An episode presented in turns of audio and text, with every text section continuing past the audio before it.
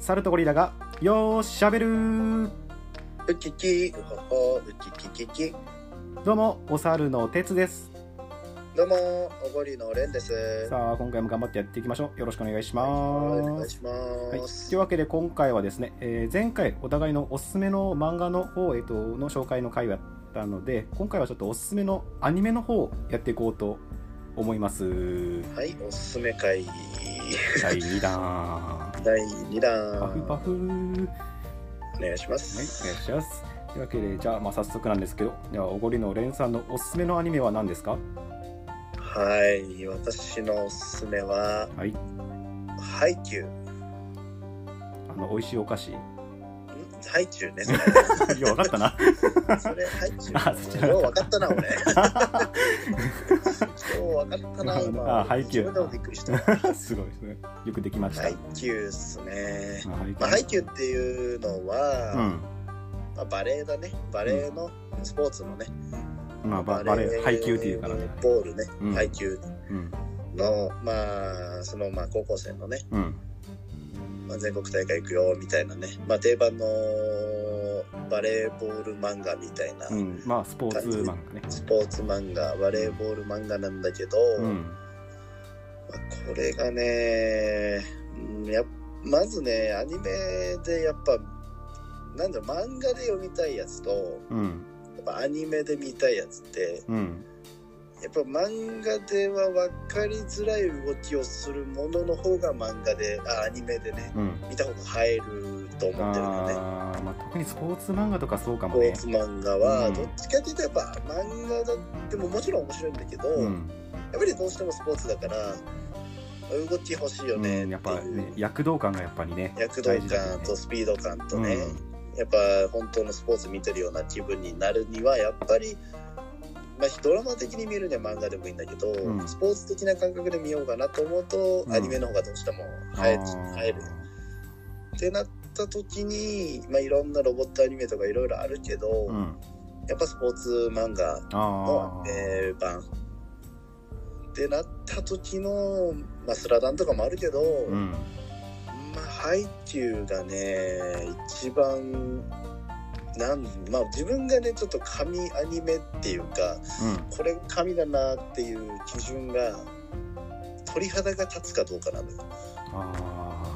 そのワンシーンでこうゾワってくるっていうか、うお来たっていうブルってやっぱ来るんだよね、本当に面白いアニメって。来るときあるね、確かに。本当に面白いアニメだしブルっちゃうんだよ、ブルっちまうんだよね。ブルっちまう特技だぜ。ブルっちまうんだよ。それが大事、でね、配給が一番ブルった回数が多いかなっていう見てきたアニメの中で一番鳥肌立った回数が多い、多いかなと思って。もちろんね、やっぱ構成もすごい上手だよね。間の取り方とか、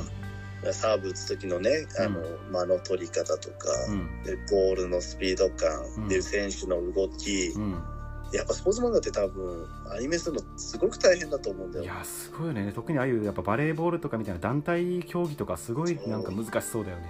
だって漫画で全て描かれてるわけじゃないじゃん。漫画は結構こうやっぱ紙媒体だからさ、断片的というか、断片的にカットで描いてるものをさ、連動させなきゃいけないわけやん。これってとても難しいと思うのよ。いや相当難しい。もちろんバトル漫画とかもそれはそうかもしれないけど、でもそれよりもさ、もっと緻密にしなきゃいけないやん。一人一人の動きもだし、こっちに走ってるっていうだけでも、間違えたら変になるやん。実際にこう現実でスポーツでやってるものを題材にしてるわけだからね。そうだからルールにのっとった上で絶対にしなきゃいけないし、でもやっぱりちょっと漫画だからこそのやっぱ現実とちょっと違うプレーとかもあったりしてるけど、そこをうまく膨らませなきゃいけないじゃん。そこをいい感じの塩梅でこうね、なんか取り込んでねやっていかないと。取り込んで今のタイミングでポーンとか、やっぱそういうまず間取りとテンポ感がまず難しいっていうところを間違いなく完璧にアニメ化している。ああ、もうそこをしっかり表現しきってる。表現しきってるし、やっぱこの緊張感、サーブ打つときにもうミスったらもうこれで負けるとか、緊張感も綺麗にちゃんと伝わってくる、上手な間の取り方よね。ピンと張り詰めたね、空気感とか。もうなんか喋っちゃいけない今みたいなアニメ見てても喋っちゃいけないとかで、もう誰かがほら、まあ、やっぱアニメ漫画だから覚醒会があるやん、まあ、キャラごとのね、あるね、あるね。この覚醒する時がね、もう何なんだろうね、あの鳥肌の立ち方はもう鳥肌立ちまくり立ちまくり、うわ、こう表現しますかっていうか、だってスポーツだって、例えばさ、ドラゴンボールでスーパーサイヤ人になるとかだったらさ、わーって結局絵があって、それ通りに覚醒すればいいけどさ、スポーツの覚醒の表現って結構難しいやん。まあ確かにね、そういうバトルアニメとかと比べると難しいかな、難しいと思うんだよ、そこをね、まあ、覚醒会が全部軒並み面白いねい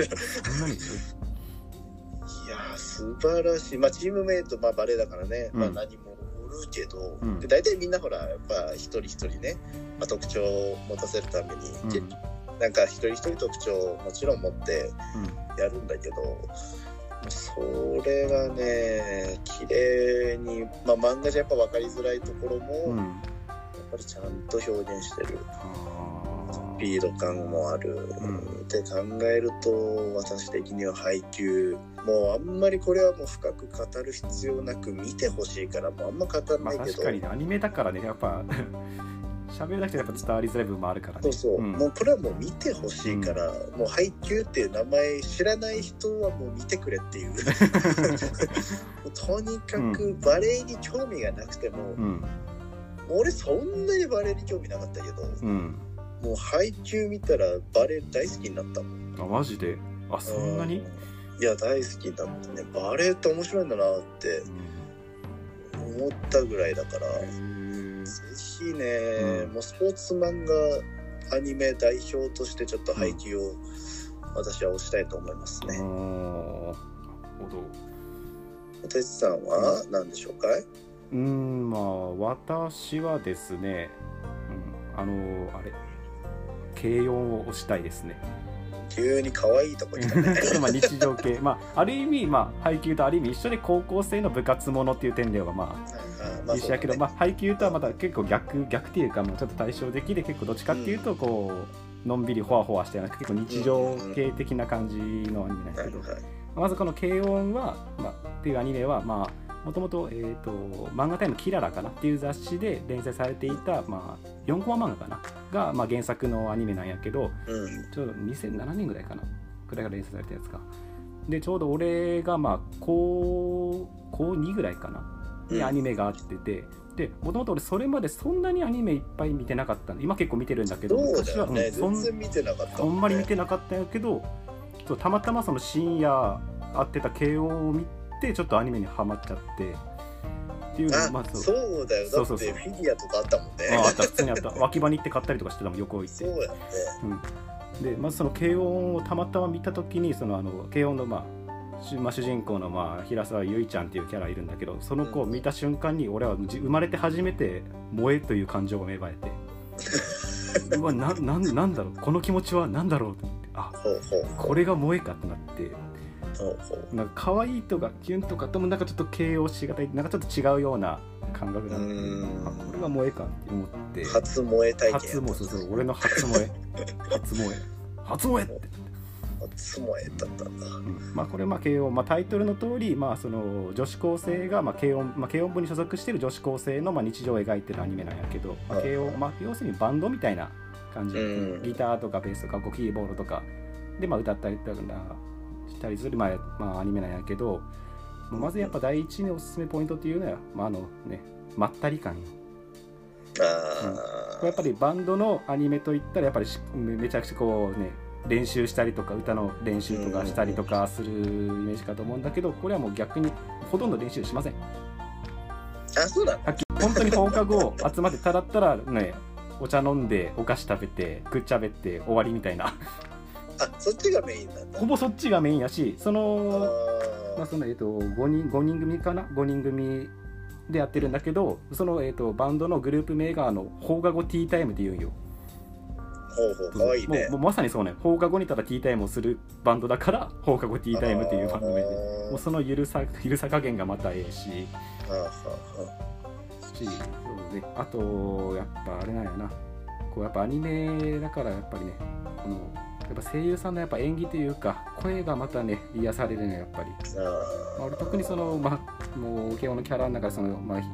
主人公のまあ日和沢結衣ちゃんっていうキャラが好きなんやけど、うんうん、いいね、あれを演じてる豊崎あきさんの声がもう本当にね、もう耳がとろけるええ声しとんよ、本当に。ああ、萌えの極みな。萌えの極みボイス。